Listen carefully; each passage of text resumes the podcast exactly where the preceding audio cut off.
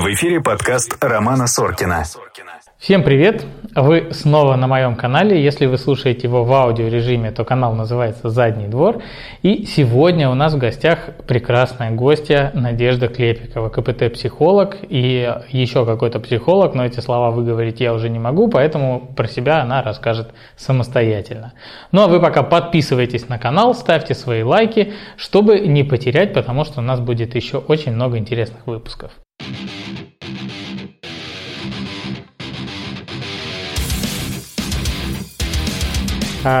Привет. Привет. А, расскажи немножко про себя, где училась, э, почему решила связать жизнь с ну, медициной, да, почему психология? Мне это было интересно вообще с самого детства. Мне было интересно, почему люди так поступают или иначе, всякие причинно-следственные связи. Но мой путь был долго тернист. Я прошла сначала обучение по юриспруденции и потом уже пошла получать вышку по психологии. Решила, была не была, я попробую, а там посмотрим. Ну и оказалось, что не зря. А сколько сейчас учится на психолога? Если это клинический, то это 5 лет. Если это простой психолог, то это 4 э, года плюс 2. Ну, бакалавриат, магистратура. А почему в юриспруденцию не пошла? Посмотрела, какие там люди, решила, не, надо сначала психологию освоить. Ну, мне на самом деле давалась, в принципе, юриспруденция, но э, мне немного не хватало внимания для работы с документами. Э, я их перевер... Э, перепроверяла там по 10 раз, у меня все равно были ошибки, и я из-за этого очень выгорала. И в итоге в какой-то момент у меня там был очень сложный период, и я решила попробовать все-таки осуществить свою мечту, и вот не прогадала. То есть ты э, давно хотела, еще до юриспруденции, да, да. работать с людскими да. мозгами? Но, но не как нейрохирург, а словами. Да. Ну вот ты сейчас сказала, что есть психолог, клинический психолог. И раньше действительно было как-то не принято заботиться о здоровье, это все было из э, части ругательных слов. А сейчас это стало мейнстримом, да, все хотят быть ментально здоровыми, и э, человек, который хочет обратиться к психологу, он сталкивается с тем, что их много видов. Я уже не говорю про направление работы, угу. но вот даже так, это психолог, клинический психолог, психотерапевт, психиатр. Угу. В чем разница между этими понятиями? Ну, давай начнем с самого простого. Психиатр и психотерапевт – это человек, у которого медицинское образование. Психотерапевт еще проходит, ну, назовем ее там переподготовка, э, как работать уже ну, языком. Если мы говорим о психологе, клиническом психологе, есть еще разные там разновидности, но это основные, то психолог, он работает с нормой, Клинический психолог – это более, больше на стыке между психологией и медициной, то есть он проводит э, диагностику, пишет заключения там, для психиатров, то есть он немножко более продвинутый в патологии, скажем так. Ну, то есть он именно уже лечит какие-то состояния именно... Ну, лечит мы не можем так назвать, потому что это все-таки не врач. Только врач лечит, поэтому это психиатр и психотерапевт. Но у нас здесь очень большая проблема, на самом деле, кто, в принципе, может заниматься психотерапией, потому что в, э, в России психотерапией, то есть глубинными изменениями в психике, может заниматься только врач-психотерапевт ну, исходя ну, из названия. Но психиатр, он лечит как бы фармой. А именно психотерапия, то есть это вот разговорная, глубинная процесс изменений психики, это именно психотерапевт. Но... Но как... психотерапевт это получается из врача-психиатра. Да, да. Вот формально Более все вот так. Формально все вот так. Но по факту на самом деле и психологи, и клинические психологи, они тоже занимаются психотерапией, потому что к тебе приходит человек, э, и ну, какой-то процент людей приходит с условной нормой, да, условной. А чаще всего, конечно, приходят с какими-то расстройствами. Хорошо. И вот человек, который решил пойти, ну, чувствует, что у него как бы что-то не так или что ему стало тяжело, Э, он решил пойти к психологу или психотерапевту. Вот он начинает искать себе специалиста. Э, кого лучше начинать или э, нету таких каких-то рекомендаций? То есть с психолога или может... Потому что к психологу и к наверное, клиническому психологу пойти морально проще, потому что у слова mm-hmm. психиатр еще есть такая вот аура угу. какой-то карательной э, ну, медицины. Да. Ну и к психологам на самом деле также иногда относятся. Но э, я бы все-таки начинала, наверное, с психиатра потому что у нас в стране и психологическое образование не очень хорошее, и там человек, ну вот специалист, он может не увидеть патологию. Я уже не говорю о том, что не все даже ее ищут, да, то есть не все делают какой-то диагностический, проводят диагностические процедуры, даже минимальный какой-то скрининг. Поэтому все-таки, если вот человек замечает какие-то изменения в себе, в своем состоянии, они уже длительные, и они сильно влияют на его жизнь, то, конечно, лучше с психиатра и не с невролога. Не с неврологом, мы да. об этом еще поговорим. Часто же человек, наверное, не может заметить, что с ним что-то не то. Это же медленно происходит. Угу. А есть ли какие-то знаки, э, по которым можно понять, что у тебя какие-то проблемы, возможно, есть?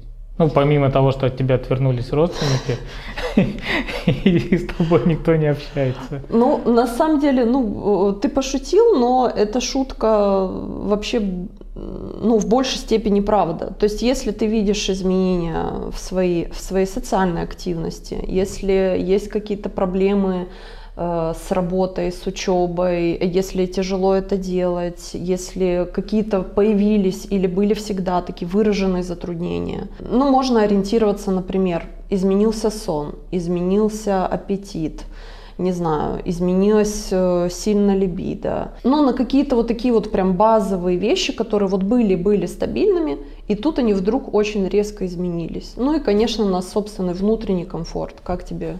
Хорошо, ну, нехорошо? Окей. А есть же еще разница в психологах и психиатрах в фармакотерапии. Угу. И э, психологи не могут назначать лекарства. Нет, мы не можем назначать лекарства, мы не можем их отменять, что очень важно, потому что некоторые психологи грешат этим.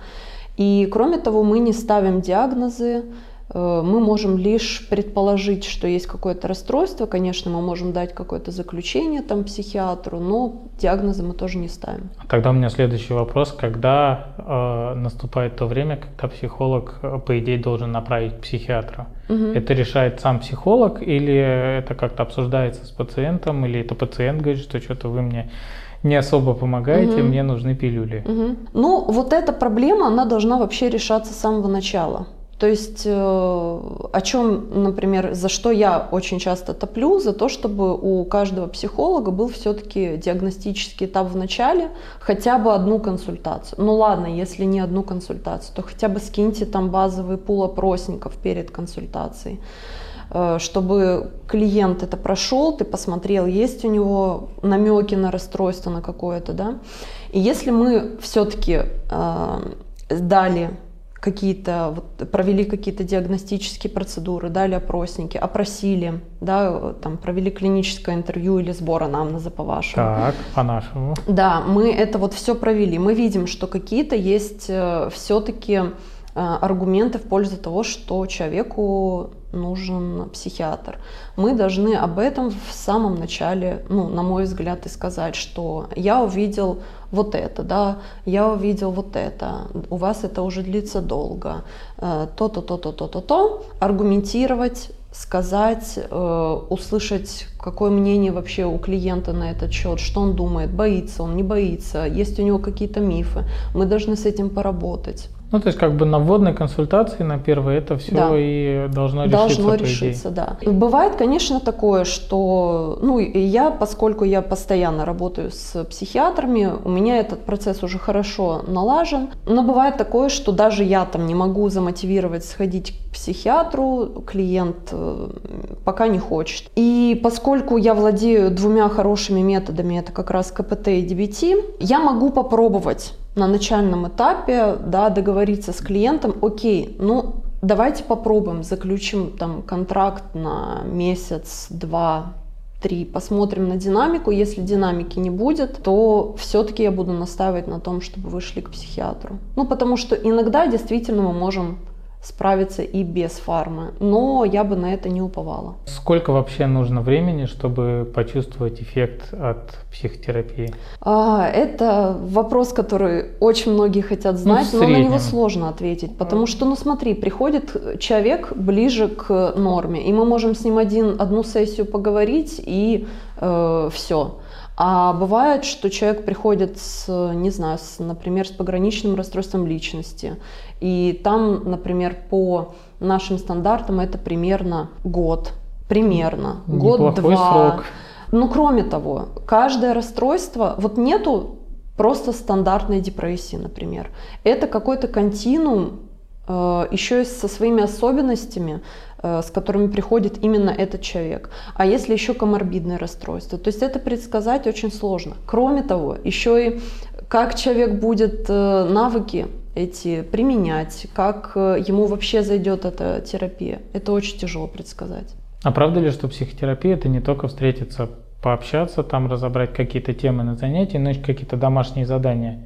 Ну да. Ну, по крайней мере, в тех подходах, в которых работаю я, это прям не то, что неотъемлемая часть, это основная часть. Потому что мне нравится иногда сравнивать себя с тренером. То есть вот человек ко мне приходит, я ему объясняю, так-то, так-то, э, мы что-то пробуем на сессии, и дело человека потом уйти и закреплять это в жизни. Ну, потому что если он только в кабинете это будет делать, но это не очень может быть стабильный результат. То есть если домашку делать лениво, как в школе, то ничего не получится? Нет, ну не сказать, что ничего не получится. Все равно я видела такое, когда человек действительно не делал домашку, э, хотя мы ее переименовываем, это уже не домашка, а, например, э, там план активности на неделю, чтобы как раз не было вот этих негативных ассоциаций. Но в любом случае, если такая проблема есть, это тоже э, нужно с этим работать на сессии. Ага, то есть если не хочешь делать домашку, тебе все равно к псих, психотерапевту и э, понимать, почему ты не хочешь делать домашку. Ну, не, не то чтобы почему, э, а просто, ну, что тебе мешает. Да? То есть если ты идешь к КПТ, ты должен понимать, что там точно будет, э, будут какие-то задания на неделю – и это то, что тебе точно, ну, ну не точно, окей. А, скорее а, всего. Скорее всего, с э, большой долей вероятности это поможет. Если там специалист хорош, там, если ты делаешь, э, то есть там есть много нюансов, которые будут влиять. Но все-таки это неотъемлемая часть. Если ты на это подписался, то ну, не зря же ты платишь деньги, да.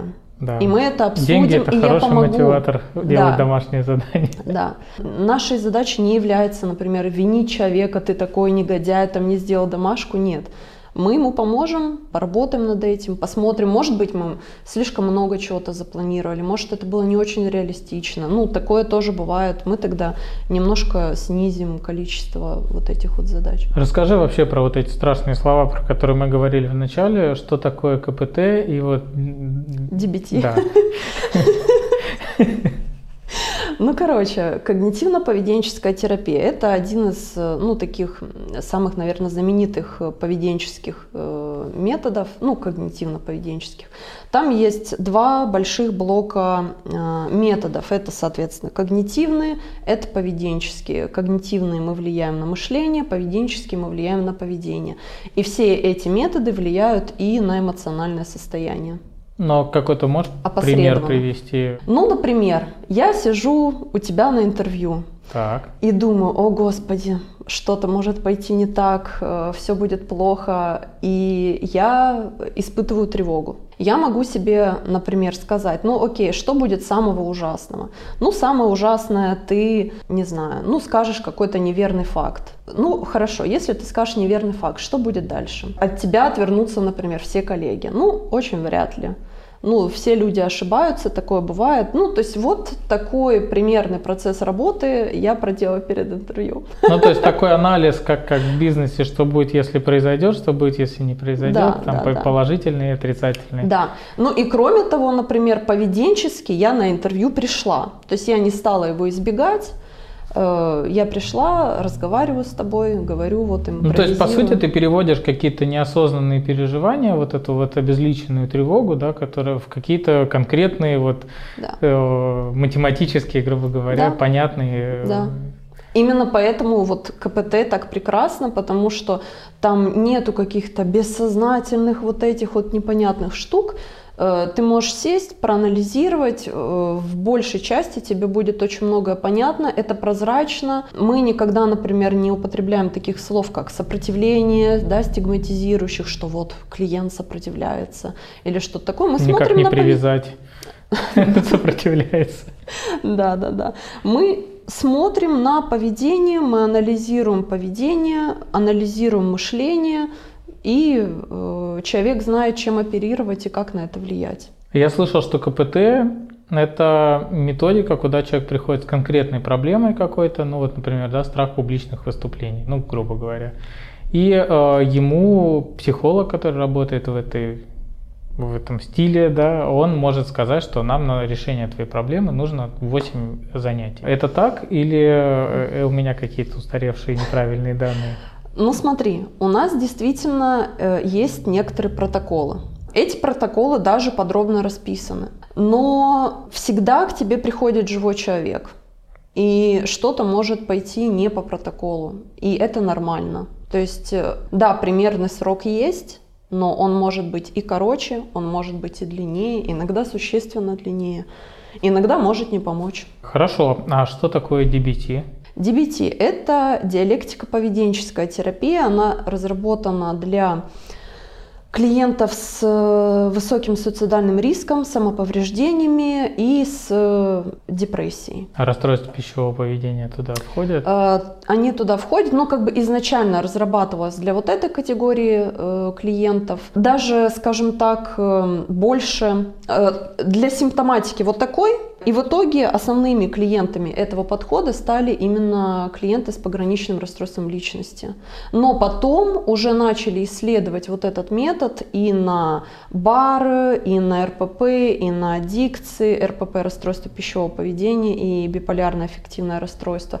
То есть сейчас, э, вот, например, тренинг навыков, который является ну, таким большим э, и важным звеном DBT, он э, исследован для разных расстройств, что он и показал эффективность неплохую. Еще раз, как расшифровывается? Диалектика, поведенческая терапия или диалектика, бихевиоральная терапия. Нет, это еще сложнее, лучше первый вариант. Ну, прикол этого метода э, в том, что это комплексная терапия. То есть там не один специалист занимается человеком, там есть тренинг навыков, э, о котором я уже сказала. Минимальный курс это полугодовой, а чаще нужно два курса, то есть год. Это индивидуальная терапия, это телефонный коучинг между сессиями, чем очень сильно отличается от других подходов, потому что в некоторых вообще не рекомендуют контактировать с клиентом между сессиями. А здесь это очень важный, э, важная часть терапии. Есть Family Connection, это работа с э, родными и родственниками как раз клиента с э, расстройством. Тоже важный элемент это DBT-тим, DBT-команда. То есть, э, например, я состою тоже в DBT-тим, нас сейчас 6 человек, и мы помогаем друг другу. То есть мы, каждый наш клиент в DBT является клиентом и другого коллеги. И мы вместе их ведем. Мгм. То есть вот такой подход. И он прекрасно как раз-таки подходит для клиник, вот для каких-то таких вот мест. То есть это какие-то, в смысле, для клиник, куда люди приходят, или для с- персонала клиник? И для персонала. То есть смотри, э, если мы работаем с высоким суицидальным риском или самоповреждениями, как правило, специалисты очень сильно выгорают, потому что это очень тяжелая работа чаще всего. И очень высокая ответственность воспринимается специалистом. И чтобы этого выгорания не было или оно было ниже, как раз и нужна вот эта DBT-команда помощи друг другу. Ну и кроме того, когда в эту команду... Ну, то есть это клуб анонимных э, дебетишников, да, которые друг другу рассказывают, ну, просто свои, ну, по сути, да, то есть они рассказывают друг другу и друг другу помогают, используя вот те же какие-то методики, с которыми Ну, вы к работаете примеру, с э, пациентами. как, как один из вариантов. Но там может быть и выстраивание работы. То есть там могут быть разные вопросы выноситься на вот этот DBT-тим. Как ты решаешь, в какой э, теме работать с пациентами, или это пациент решает, или вы как-то с ним обсуждаете это? Ну, мы это обсуждаем чаще всего. Ну, конечно, человек ко мне приходит с каким-то запросом. Да, вот он э, свое состояние вербализовал вот так. И мне это принес. Я хочу вот это вот изменить. Я смотрю на то, что он принес, и думаю, во-первых, ну, реалистично ли это, могу ли я это выполнить. Например, я с некоторыми запросами не работаю, да, я не работаю с аддикциями, я не работаю с расстройствами пищевого Что поведения. такое аддикция? Э, Зависимости. Э, Там алкогольные, наркотические. Трудоголизм? Э, Ну, трудоголизм. Нет, с трудоголизмом я работаю. Со своим или вообще? И с тем, и с другим. Ну хорошо. Я это регулярно освещаю в своем инстаграме, мои успехи по э, терапии своего трудоголизма. Как, кстати, правильно у вас клиенты или пациенты? Клиенты, да. Клиенты. Клиенты. Пациенты у психиатра? Да. У врача. У врача, я понял. А, Вот возвращаясь к теме врача и таблеткам, а, могут ли таблетки заменить психотерапию? И наоборот, можно ли э, справиться только психотерапией при случаях, когда нужны таблетки, например? Все бывает по-разному. Поэтому ну, нет универсального ответа. Исследования показывают, да, что фарма там в каком-то проценте случаев поможет, если она хорошо подобрана, с чем у нас в России бывают большие проблемы. Психотерапия тоже показывает эффективность при каких-то расстройствах и состояниях. Если хороший специалист, если клиент выполняет рекомендации, если, если, если, если. То есть э, вместе помогают, да, тоже есть исследования, что э, Но это лучше- как-то мультиплицируется эффект, если вместе, или тоже непонятно, кому как? Кому как. То есть здесь от э, человека к человеку не очень предсказуемо. Есть какие-то вероятности, которые Мгм. вот основаны на исследованиях. А как будет лично с каждым, не очень ясно. Поэтому лучше всего, конечно, если это будет совместно. С какими чаще всего запросами к тебе обращаются? Это тоже такой вопрос. Как я себя рекламирую, так ко мне и обращаются по факту, понимаешь? Ну, да. То есть сейчас ко мне очень много обращается именно людей с ПРЛ, с пограничным расстройством личности, или с суицидальным риском, или там с самоповреждениями, потому что они уже знают, что я этим занимаюсь. Ну и, соответственно, поскольку я занимаюсь такими расстройствами, ко мне и более с легкими расстройствами приходят, ну там разной степени тяжести, ну и там к условной норме тоже приходят. Ну, мне сложно сказать, вот с чем. Ну, то есть каждому приходит по тому, чем он больше интересуется чем он Ну да, занимается. да. Очень интересный вопрос у меня сейчас в голове возник. А Можно ли э, соскочить с психотерапии? То есть это же, я так понимаю, ты когда начинаешь заниматься, это процесс такой не быстрый, да? Это медленные изменения там, в мышлении, в отношении Мгм. там, к окружающему миру. А Можно ли закончить платить деньги психотерапевтам и э, начать самостоятельно справляться с, вот, с тем, что есть? Ну вот смотри, КПТ и ДБТ, они как раз направлены на то, чтобы человек пришел, он усвоил эти навыки, он этому научился и ушел э, в обычную жизнь без психотерапии и мог это все применять. То есть э, как раз это не, эм, не терапия, которая подразумевает там всю жизнь хождения к психологу. Тем она и клевая. То есть там и до- до- должен быть э, объективный эффект. То есть изменение поведения, если мы не будем сильно придираться к опросникам, то продвижение по опросникам, да, то снижение там по каким-то шкалам. Кстати, про опросники. Я Мгм. слышал, что вот есть шкала Бека, да, по определению Мгм. депрессии. Многие говорят, что она не очень релевантно оценивает депрессию. Мгм. Как быть? Ее можно использовать, вот, например, другим специалистам, да? Например, у меня в проктологической практике тоже есть пациенты, которым неплохо было бы Мгм. э, пойти к психологу или к психиатру, ну или на крайний вариант получить какую-то фармподдержку, пока он идет до этих специалистов. Ну и, соответственно, я не могу объективно оценить. Ну, я вижу, что с ним что-то не так, и ему Мгм. хорошо бы там какую-то помощь оказать. Мгм. Но э, аргументировать я не могу ему, потому что это не мой профиль. Да? Мгм. Э, могу ли я на основе вот этой шкалы э, попытаться ему назначить какую-то терапию и отправить его к психиатру? Мне сейчас резануло глаз на основе этой шкалы назначить терапию? Нет. Потому что, как минимум, ты не психиатр. Да. Здесь можно сказать... Так, давай остановимся на том, во-первых, про шкалу. Проблема с этой шкалой в том, что она должна быть адаптирована. Вот результаты исследований там, этой шкалы в Америке с ней все окей, она очень хорошая, это показывают там и перепроверки. А в России вот то, что адаптировано, действительно не очень понятно, да, насколько хорошо. Ну, то есть как перевод Может- на Алиэкспресс.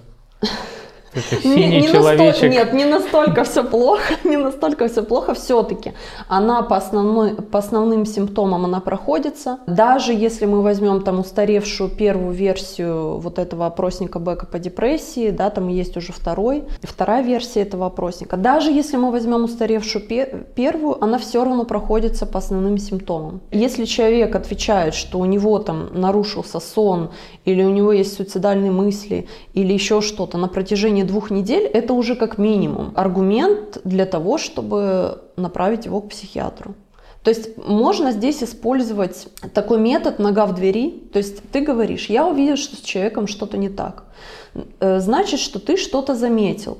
Например, в его состоянии, в его поведении, может быть, по анализам что-то или еще. Ты можешь это и перечислить. Смотрите, я увидел, что у вас вот это, у вас вот это. Да, например, вы прошли этот опросник по депрессии, и у вас, ну, там, вы отметили, и это можно там предположить, что это депрессивная симптоматика или там тревожная симптоматика, это похоже на это. Лучше всего вам обратиться к врачу, просто проконсультируйтесь. То есть не надо говорить там, вам нужен стационар, сразу фарма и все плохо, Я вызываю все бригаду, ужасно. никуда не уходите. Да, да, да, да, да. То есть нет, так действительно пугать не надо, но это и вообще может не понадобиться, а просто сказать хотя бы на консультацию. Хорошо.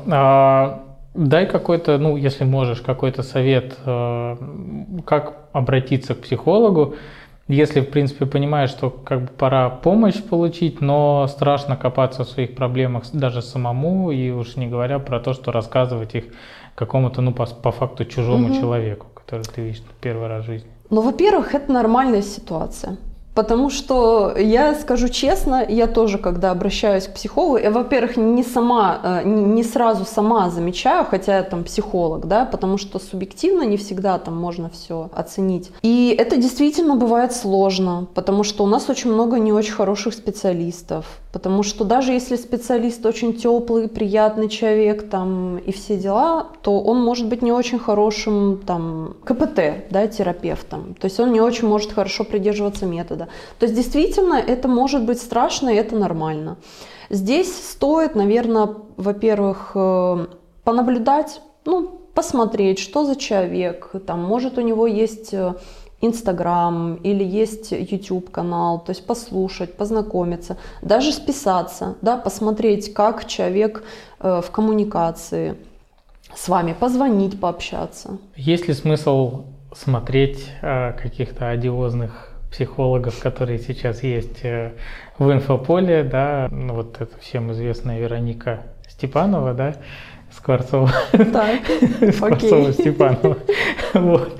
Э, просто многие, э, ну, отчасти она говорит интересные вещи, в принципе, наверное, где-то правильные, но подача и многое из того, что она говорит, может ли оно навредить, если человек вот посмотрит и такой, ага, я понял, у меня вот так, и угу. буду-ка я пользоваться вот этими вот э, э, сомнительными лайфхаками, которые, угу. ну, может ли это навредить, или, в принципе, можно какие-то вещи применять? Ну, вот как раз одиозных я бы, может быть, и не стала смотреть. Э, есть очень много no name всяких э, психологов, которые пишут. У них очень маленькие каналы на YouTube или очень маленькие блоги в Instagram. Их сложно найти. Но такие точно есть. Например, я могу направить на те же чистые когниции. Они подбирают очень хороший материал по современным подходам. Ну, в основном там один подход, но они стараются развивать и давать информацию о разных. То есть э, я бы не стала смотреть все-таки их. Это здорово, что они популяризируют, но если образ психолога будет складываться на основе вот таких, мне бы не очень хотелось. Ну, людям будет сложнее решиться на консультацию. Да. Как минимум. Хорошо, а сейчас я так понимаю, что КПТ это один из самых таких исследованных и э, методов с наибольшей доказательной базой. Ну, видимо, просто потому, что его хоть как-то можно исследовать, угу. найти точку А и точку Б. Что не так с другими методиками? И э, расскажи вообще про то, какие самые популярные методики сейчас есть. Во-первых, э, я бы не стала сейчас дискредитировать какие-то методы. Не, я не дискредитирую, я к тому, что, ну вот, На КПТ понятно, Мгм. ты работаешь с поведением, вот человек вел себя вот так, прошел там 5-7 сеансов, ведет себя по-другому. Но это можно оценить на какой-то группе людей. Мгм. С другими методами, я так понимаю, что это сложнее. Да, это сложнее. Э, У нас на самом деле есть очень э, много сейчас современных подходов, которые тоже исследуются, которые тоже показывают эффективность. Да, у них не такой большой пул этих исследований, но некоторые из них, кстати говоря, тоже основываются на бихевиоризме. То есть э, КПТ, DBT – это прям поведенческий подход, там меньше когнитивного, больше поведенческого. У нас есть э, функционально-аналитическая терапия, это тоже поведенческий подход. Это, это как-то вот понятные термины. Ну, суть в том, что там э, анализируется поведение с точки зрения его функции. Там очень много нюансов, оставим пока так, а то это Хорошо. можно еще на одну встречу. Э, Есть у нас э, терапия принятия ответственности, тоже очень классный современный подход, тоже поведенческий в большей части. Он тоже развивается сейчас в России, очень популярный. Есть схемотерапия, э, схемотерапия, ну это не очень поведенческий, но там связан немножко с психоанализом, часть большая когнитивная и тоже интересный, и там тоже есть исследования. То есть я бы стала смотреть вот в эту сторону э, и в исследование и изучение этих методов, чем в дискредитацию каких-то старых. Э, Я могу лишь сказать свое мнение, куда я бы пошла. Давай так. Я бы точно пошла на когнитивно-поведенческую терапию. Я ходила сама на схемотерапию. Мне очень симпатичен э, как раз вот ФАП, функциональный, э, аналь... Господи, Это в твою терапия. тему. да. Это у меня такая.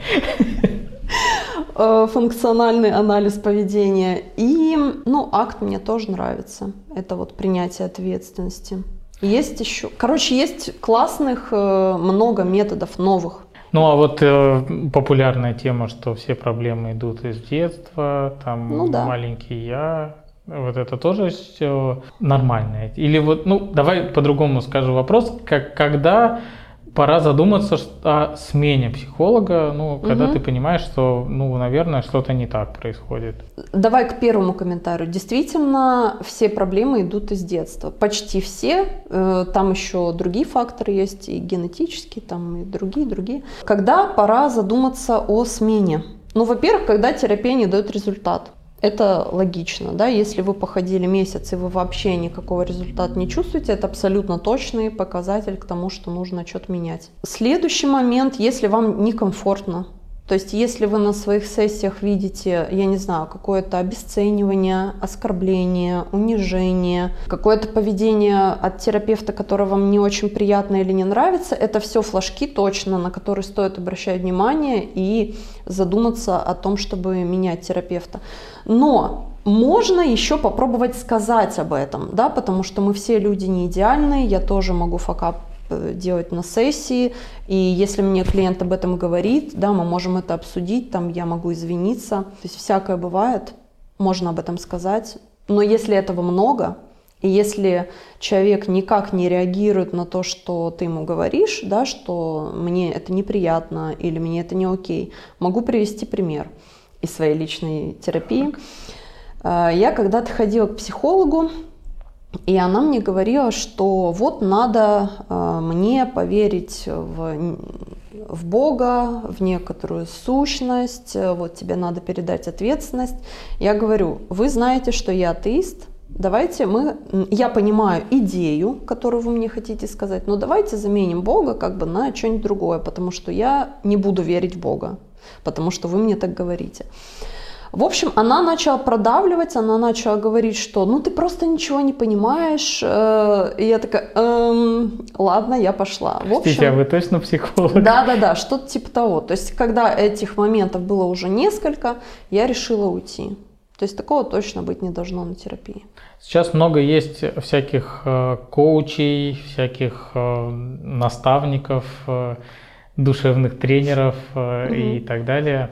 Э, это является какой-то частью психотерапии или Это как вот э, такие э, из мира медицины тоже есть, которые вроде как медики, хотя они не имеют ни образования, ничего, и рассказывают людям про медицину, но с их какой-то точки зрения. Коучи могут помочь или они только вот дают мотивацию, типа давай убейся, но заработай.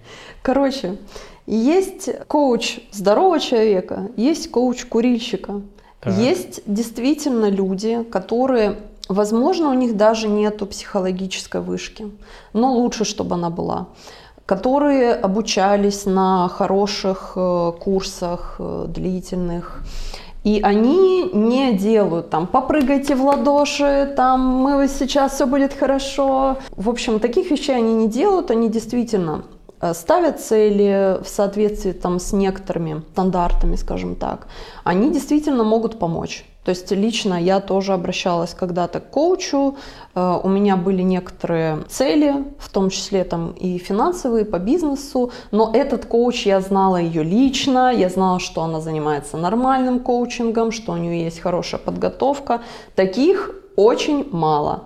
То есть если вы задумываетесь о коучинге, то, скорее всего, не надо туда идти.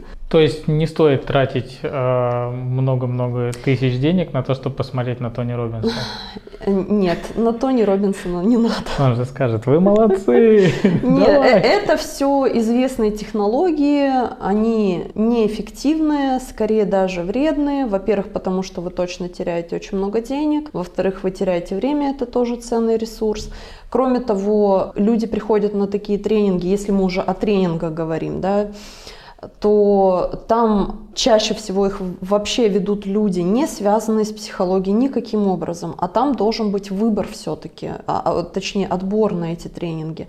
Я уже не говорю, что там происходит на этих тренингах, там может быть э, и психологическое, и физическое насилие применяться. Короче, с тренингами у нас тоже не очень все хорошо. Эта область никак не регулируется Нет, законодательно. ну у нас и психология никак не регулируется. Вот хочешь, завтра можешь сказать, я психолог. Да, все, завтра я переквалифицируюсь психолога. Да, также и коучи, также и тренеры, к сожалению. Поэтому Наверное, так дичи много. Наверное, с этой же точки зрения не очень э, хорошо ходить на какие-то массовые э, тренинги, да. потому что там же не индивидуально, а всех под одну гребенку. Есть э, хорошие тренинги. Э, я даже когда-то статью целую написала, как отличить э, нормальный тренинг от ненормального. Если так очень-очень кратко, то хорошего тренинга должна быть очень конкретная цель. Цель изменить жизнь – это не цель, потому что она не конкретная. Да, э, что изменить, как изменить, э, какими методами это будет меняться. Вообще, если у тебя квалификация, чтобы менять вот эти какие-то вещи. Поэтому вот такие массовые это точно нет.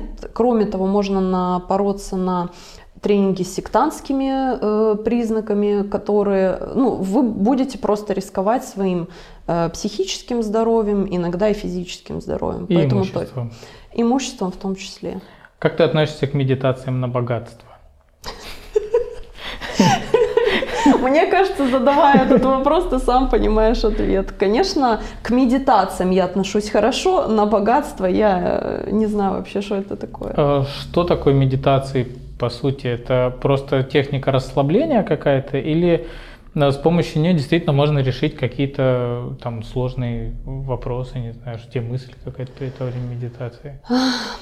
Это э, почему я так тяжело вздыхаю, потому что э, во многих подходах сейчас э, mindfulness или вот эти навыки осознанности, а, они очень популярны, они очень распространены. Есть даже отдельное направление mindfulness вне других каких-то вот, да, э, направлений. И были, проверялись на эффективность эти подходы а, и показывали высокую эффективность при разных там расстройствах. Потом эти исследования были перепроверены, оказалось, что это не так.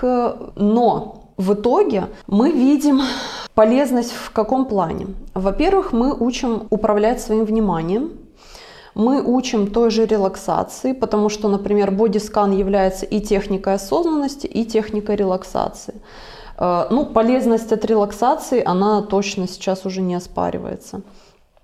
Поэтому это тоже спорный вопрос, я в своей работе использую. элементы осознанности точно, но не чисто только на осознанности терапия. Сейчас много приложений есть э, для телефона, где да. есть разные медитации. Какие лучше выбрать в плане направленности, я объясню. Есть, э, ну, я просто как-то скачивал и пробовал там заниматься медитациями. Э, есть какие-то, ну что, вот мы там просто расслабляемся, следим за дыханием, угу. там ни о чем не думаем угу. и так далее. А есть, э, что мы там представляем, что в нашу макушку входит луч угу. благодати, там, который растекается по телу. Есть разница, какие из них слушать, или просто, по сути, э, суть вот этой медитации в том, что ты сосредотачиваешься на какой-то одной вещи и слушаешь вот этот вот умиротворяющий голос и как бы на этом расслабляешься. А что он там говорит, это уже как бы не очень важно. Ну, разновидностей медитации есть просто огромная куча. Есть, где ты сосредотачиваешься на одной, а есть, где ты сосредотачиваешься на нескольких вещах. То есть, на самом деле, можно слушать, можно не слушать, можно прочитать и это повторить. То есть, если интересно, если вы видите для себя в этом смысл, ну, даже просто две минуты отдохнуть без ничего, это тоже прекрасно. Все-таки жалко, что медитация на богатство не работает. Я не знаю, я не проверяла, я не проверяла. Понятно. Слушай, ну вот сколько вообще оптимально ходить на, вот ты говоришь, что психотерапия, во всяком случае, вот DBT и КПТ, это конечная штука, которая направлена я понимаю, что сложно сказать, сколько это занимает времени, потому что у каждого человека это свое. Сколько оптимально ходить, да, в среднем? Ну, есть же какой-то... В неделю? Э, Или по сроку? В неделю и по сроку. Ну, э, в среднем раз в неделю будет достаточно. Со временем, когда навыки уже становятся устойчивыми, когда человек их может уже применять сам для себя, мы сокращаем этот срок. Сначала, там, например, раз в две недели, там, раз в месяц, и там будут какие-то бустерные единичные сессии. Это в среднем. Если мы говорим про самоповреждение, суицидальный риск, это может быть два раза в неделю, это может быть чаще, в зависимости от э, суицидального риска, к примеру, ну или, или риска для жизни, для здоровья. Есть некоторые протоколы, которые подразумевают каждый день ходить там по 30 минут, но это там некоторые поведенческие штуки. Есть ли разница онлайн или офлайн занятия? Э, нет.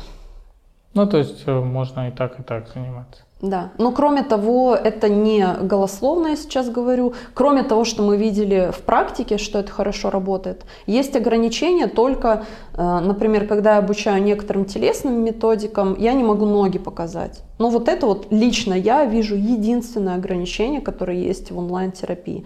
Но кроме того, что мы на опыте видим, что мы работаем с самыми сложными расстройствами, и это хорошо работает, и проводятся исследования на эту тему, особенно вот в эпоху ковида это стало активнее, но и до этой эпохи они уже были, что онлайн-терапия показывает тоже хороший результат.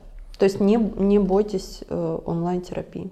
Есть доводы ученых, что психотерапия это как бы не очень научная штука, э, и психология, потому что там есть определенные проблемы с доказательностью. Угу ну, по факту, как в хирургии, да, проблемы со слеплением угу. есть и с воспроизводимостью угу. результатов, потому что все очень зависит от конкретного доктора и, или да. не доктора. Что можно таким людям отвечать, которые вот говорят, а вот ваша психология это Угу. Ну, что можно отвечать этим людям? Во-первых, э, когда мы говорим наука или не наука, мы же не просто, не знаю, там с потолка берем, или это мое мнение, что что-то не наука. Нет, э, для того, чтобы что-то назвать наукой, как минимум нужен свой предмет и метод. Предмет и метод у нас есть, методы, да, свойственные именно для изучения психики. Кроме того, есть исследования, которые воспроизводятся. Да, возможно, их не так много. Да, возможно, у нас есть проблемы. Проблемы точно есть. Абсолютно этого на самом деле никто и не отрицает, что эти проблемы есть. Возможно, эти люди говорят о том, что стоит Э, как-то улучшать, да, возможно, стоит, ну, там, эти исследования или еще что-то, но наука, она точно есть, психика есть, в других областях тоже много проблем. Мы же не начинаем называть, вот ты сейчас привел в пример э, хирургию, да, но также там и фарма исследуется, и у них тоже бывают проблемы с воспроизводимостью. Бывает. И что, мы тогда будем говорить, что медицина это не наука, но это какой-то бред. Вот такими понятиями рассуждать черно-белыми. Сильно ли психотерапия в России отстает от психотерапии, например, в Америке? Сильно. Ну, насколько? Мы тут выяснили Прям с сильно. э, педиатром, по-моему, что где-то лет на 10 мы отстаем в среднем по... Это вот. хороший прогноз. То есть очень по, по позитивный. психотерапии существенно больше. А там меньше каких-то мракобесных э, коучей, которые, и там как-то регламентировано это? Ну, во- во-первых, мне хочется сказать, что это я сейчас транслирую свое мнение. Так. С ним могут быть не согласны, да, что сильно отстает. Но, на мой взгляд, отстает очень сильно. У них свои есть мракобесы, то есть э, это абсолютно точно. Я даже смотрела, какие там есть подходы, и они есть, и отдельные личности. Например, те же там мужчины с э, откуда-то и женщины с Венеры. Это же Мгм. из Америки, это же не российский ученый. Да, да, с Марса, вот. В чем у нас проблема? Во-первых, у нас образование очень плохое. То есть я проходила образование, конечно, не в самом лучшем вузе, в котором можно было, но даже у людей, кто с МГУ или из СПБГУ, это не готовые психологи. То есть здесь, если вы хотите выбирать там по каким-то критериям психолога и вы уповаете на его диплом, это тоже такое дело. Возможно, знаний у него будет больше теоретических, возможно, они будут лучше. Хотя отчисляют с- психфака не так хорошо, например, как с того же юрфака. Поэтому вы можете предположить, что закончить может и не очень хороший, усердный студент. Поэтому образование плохое, у нас нет непрерывной подготовки, и это дается на откуп э, самому специалисту. У нас нету никаких э, регулирующих организаций. У нас есть ассоциации, в которые человек может вступить, может не вступить, на его деятельность это никак не влияет. Кроме того, если психолог накосячит, как здесь можно регулировать? Единственное, ну там через гражданское судопроизводство. И то это очень сложно. Тут тоже множество ну, там, проблем. Вот такими моментами очень сильно отличается.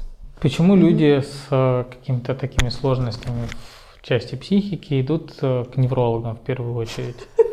Я не знаю. Я думаю, э, когда я думала над этим вопросом, я подумала, что, наверное, у людей это работает так. У меня шалят нервы, наверное, этим занимается невролог. Потому что слова очень похожи. Я думаю, что работает это примерно так. Но есть еще одна проблема. Помнишь, вначале я говорила, что но не к неврологам. Здесь проблема в том, что иногда люди приходят к неврологам, у них э, есть э, психическое расстройство, которое они должны лечить при помощи фармы, и они должны делать это у психиатра.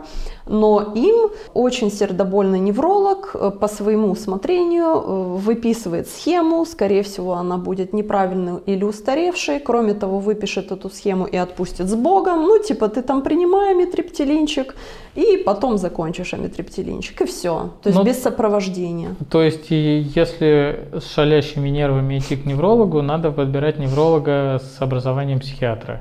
Ну, хотя бы так, да. То есть, э, ну, в любом случае, не на невролога нужно э, ориентироваться, а ориентироваться на психиатра. Мгм. Психика, психиатр. Не нервы, невролог. Не нервы невролога. Я понял. Сейчас очень популярная тема это ковид, и уже есть исследования, которые показывают, что после ковида есть Мгм. довольно длительный период депрессии. И я сам это на себе заметил, потому что переболев ковидом, ну я месяца три, наверное, ну мне было очень тяжело, очень плохо, и меня все Мгм. раздражало, и не было сил вообще ни на что. А К тебе обращаются с такими проблемами? Как с этим можно бороться человеку, который и так только переболел, ему надо работать, а у него Мгм. такая беда? А, Здесь сложно сказать, потому что это явление в нашей жизни новое. И, соответственно, раз уж мы про ЕБМ или EBT, да, Evidence-Based Therapy, то здесь нет исследований. Да, мы не можем сказать, что точно хорошо будет влиять на это. Но э, и кроме того, ко мне не обращались такие клиенты. Ну вот мне там так, наверное, повезло. Или не повезло, не знаю. Мне кажется, они просто думают, что они просто устали еще. Ну, то есть нету как бы культуры обращения к психологу. Поэтому проблема. Может еще. быть, да, да, да. Э, То есть, во-первых, здесь что может быть после э, вот у переболевших ковидом? Могут обостриться, в принципе, их расстройства хронические, которые были, или ухудшиться. Э, Кроме того, может действительно вот быть и астения, и депрессивные симптомы, и там у кого-то головные боли, да, слабость, усталость очень сильная. То есть вот это очень распространенные жалобы. Я, честно говоря, мне сложно сказать, как здесь вот терапевтическую стратегию делать. Я бы ее, наверное, направила, направила на какую-то поддержку, уход от катастрофизации, что так будет всегда, потому что все-таки по наблюдениям этот период заканчивается. У всех по-разному, ну вот э, примерно Ну, там три месяца, месяцев, да, да. да. Ну это самое распространенное, что вот я У знаю. меня, три кстати, месяца. ребенок тоже переболел ковидом, и, ну, я так думаю, ему, Мгм. конечно, не брали маски, но мы Мгм. все болели ковидом, и он болел каким-то ОРВИ, Мгм. ну, как Мгм. скорее всего. И вот он тоже месяца три после Мгм. этого, он был такой агрессивный, плаксивый, ему Мгм. все не нравилось, и это не нравилось. Ну и мы как бы уже стали переживать, что ну что Мгм. с ребенком происходит. Был, Мгм. а вот три месяца прошло и постепенно, потихонечку он э, вернулся в Мгм. свою нормальную Мгм. жизнь, скажем так. Поскольку хорошая терапия, она может быть ну, достаточно дорогой, я бы, наверное, здесь э, выжидательную позицию лучше бы заняла. Что делать людям, у которых нет денег на психолога? Вот, ну, часто у людей, у которых, в принципе, очень мало денег, какая-то сложная жизненная Мгм. ситуация, им нужен психолог, но денег у них на него нет. Э, Есть ли какие-то центры, куда можно обратиться там за гуманитарной помощью? Такие проекты есть. Они и создаются. Есть, например, социальные кабинеты, по крайней мере, в Петербурге точно. Есть какие-то бесплатные кабинеты. Есть телефоны доверия, куда можно обратиться за какими-то единичными такими, ну, поддержкой, скажем так. Но поработав на телефонах доверия, зная э, качество помощи на вот таких бесплатных проектах, это, оно не всегда бывает хорошее. Там бывают единицы классных спецов. То есть это действительно бывает, но их меньшинство. Поэтому что делать, когда нет денег, я не знаю. Что лучше, ничего или плохая психотерапия? Критерии плохой психотерапии могут быть же тоже разные. Например, можно разделить навыки психолога таким образом. Есть базовые навыки, то есть это навык слушания, поддержки, принятия. Э, Если эти навыки есть, то лучше такая психотерапия.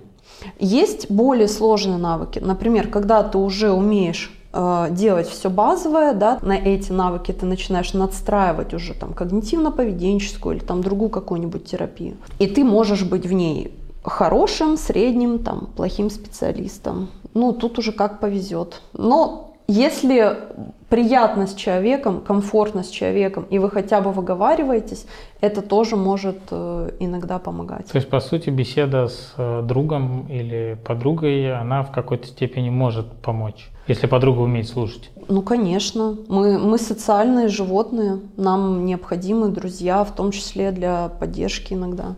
Но, блин, это тонкий момент, понимаешь, сейчас э, скажет Надя, там обесценила психотерапию. Нет, э, во-первых, не все друзья могут выдержать это. Понимаешь, ты придешь к одному другу и скажешь, блин, ну вот у меня тут такая ситуация, и он действительно, ну, блин, вот дерьмо, конечно, плохо, и он тебя Я выслушает, поддержит. Да, может быть, может и такая ситуация. А другое дело, понимаешь, когда у тебя ты думаешь э, про самоубийство и про боль, которая не кончается, э, человек не может знать, что с этим делать. И он может не уметь спросить, например, а что ты сейчас хочешь? Ты хочешь, чтобы я просто с тобой посидел, там, например, рядом? Или, может, ты хочешь, чтобы я к тебе ходил готовить там суп раз в неделю? Ну, в чем ты нуждаешься? И не все умеют это спрашивать. Кстати, у меня родился отличный вопрос, не знаю, можешь ли ты на него ответить. Так. Что делать родственникам э, больным, ну, больным депрессией? Да? Э, Вот человек дома, даже когда он начинает лечиться, там же проходит определенный довольно длительный этап, пока он начнет адекватно воспринимать окружающую действительность. Как его поддержать, как не срываться самому там в какую-то агрессию или что-то еще, потому что ну, это довольно тяжелое испытание жить Да. э, вместе с человеком, у которого депрессия. Это правда. С любым расстройством, Да, и как можно помочь себе, как можно помочь тому человеку, чтобы ему дома было более комфортно. Ну, во-первых, здесь можно найти группы поддержки, можно попробовать их найти, скажем так, не по всем направлениям они есть. Группа поддержки, личная терапия, это тоже окей, потому что это действительно очень может быть тяжело. Как минимум, потому что на второго человека, который живет с человеком с расстройством, может э, весь быт уйти, да, вся нагрузка уйти. Это действительно очень может быть сложно и трудозатратно. Ну и кроме того, что в принципе делать, ну это говорить узнавать потребности, спрашивать, в чем ты нуждаешься, чем тебе помочь, э, если есть на это ресурс. Ну и заботиться о себе очень сильно. То есть э, мы сможем позаботиться о ком-то, когда мы позаботимся о себе, когда мы будем в ресурсе.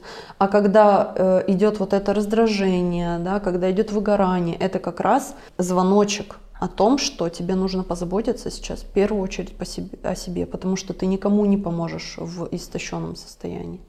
Э, бывают ли люди, которым не надо идти к психологу, и психолог э, точно не найдет с чем поработать? Ну, если человек говорит, я, мне не надо к психологу, и мне не с чем работать, то ему не надо к психологу, ему не с чем работать. Ну, потому что он не так готов. думает. Он да. просто не знает, что ему надо к психологу. Да нет, ну действительно есть люди, там, которые справляются со своими проблемами. Ну, это окей. То есть я, я не занимаю ту позицию, что все мы больны, надо лишь покопаться. Ну просто нет недообследованных. Да, да, да, да, да. Действительно, есть люди, которые справляются. Но другое дело, что никто из нас не застрахован в какой-то момент жизни чем-нибудь заболеть. Такое бывает. Такое бывает, согласен. Ты сказала про не очень удовлетворительное качество образования. Э, может быть, ты могла бы посоветовать людям, которые вдруг собрались э, стать не юристами, а психологами, куда, куда им пойти? Или, например, вот э, если врач другой какой-то специальности, ну, проктолог, например, угу. решит получить какое-то дополнительное психологическое вот, надстройку, куда ему пойти за учебой? Может, какие-то это будут иностранные курсы, да, если человек владеет английским языком. Если не владеет, какие-то российские университеты или какие-то курсы, может быть, mm-hmm. есть. Но если мы говорим о России, э, все зависит от того, какого толка этого. Э, это образование. Если это высшее образование, наверное, я бы все-таки рекомендовала, да, там всякие СПБГУ и МГУ. Если человек уверен в том, что он потянет самообразование, то есть э, действительно он готов учиться, много читать, э, э, копаться, покупать там зарубежные учебники и вот это вот все, то любой. Ну, потому что если мы отходим вправо-влево от СПБГУ и МГУ, хотя и там тоже есть проблемы, то мы видим еще больше всякого бреда, который преподается там. К сожалению, пока это так. Ладно. А у меня еще... Лучше выбирать зарубежное образование. Там и учить английский язык. Да. А у меня еще на самом деле очень много вопросов, но у нас уже время заканчивается, а, поэтому тебе огромное спасибо, что ты пришла. Мне кажется, мы сегодня очень прикольно побеседовали. Спасибо, что пригласил. Ну, в общем, до новых встреч. Ну что ж, друзья, надеюсь, вам было интересно. Если вы еще не подписались, то самое время это сделать. Если у вас появятся какие-то вопросы или они появились в процессе просмотра, то обязательно задавайте их в комментариях.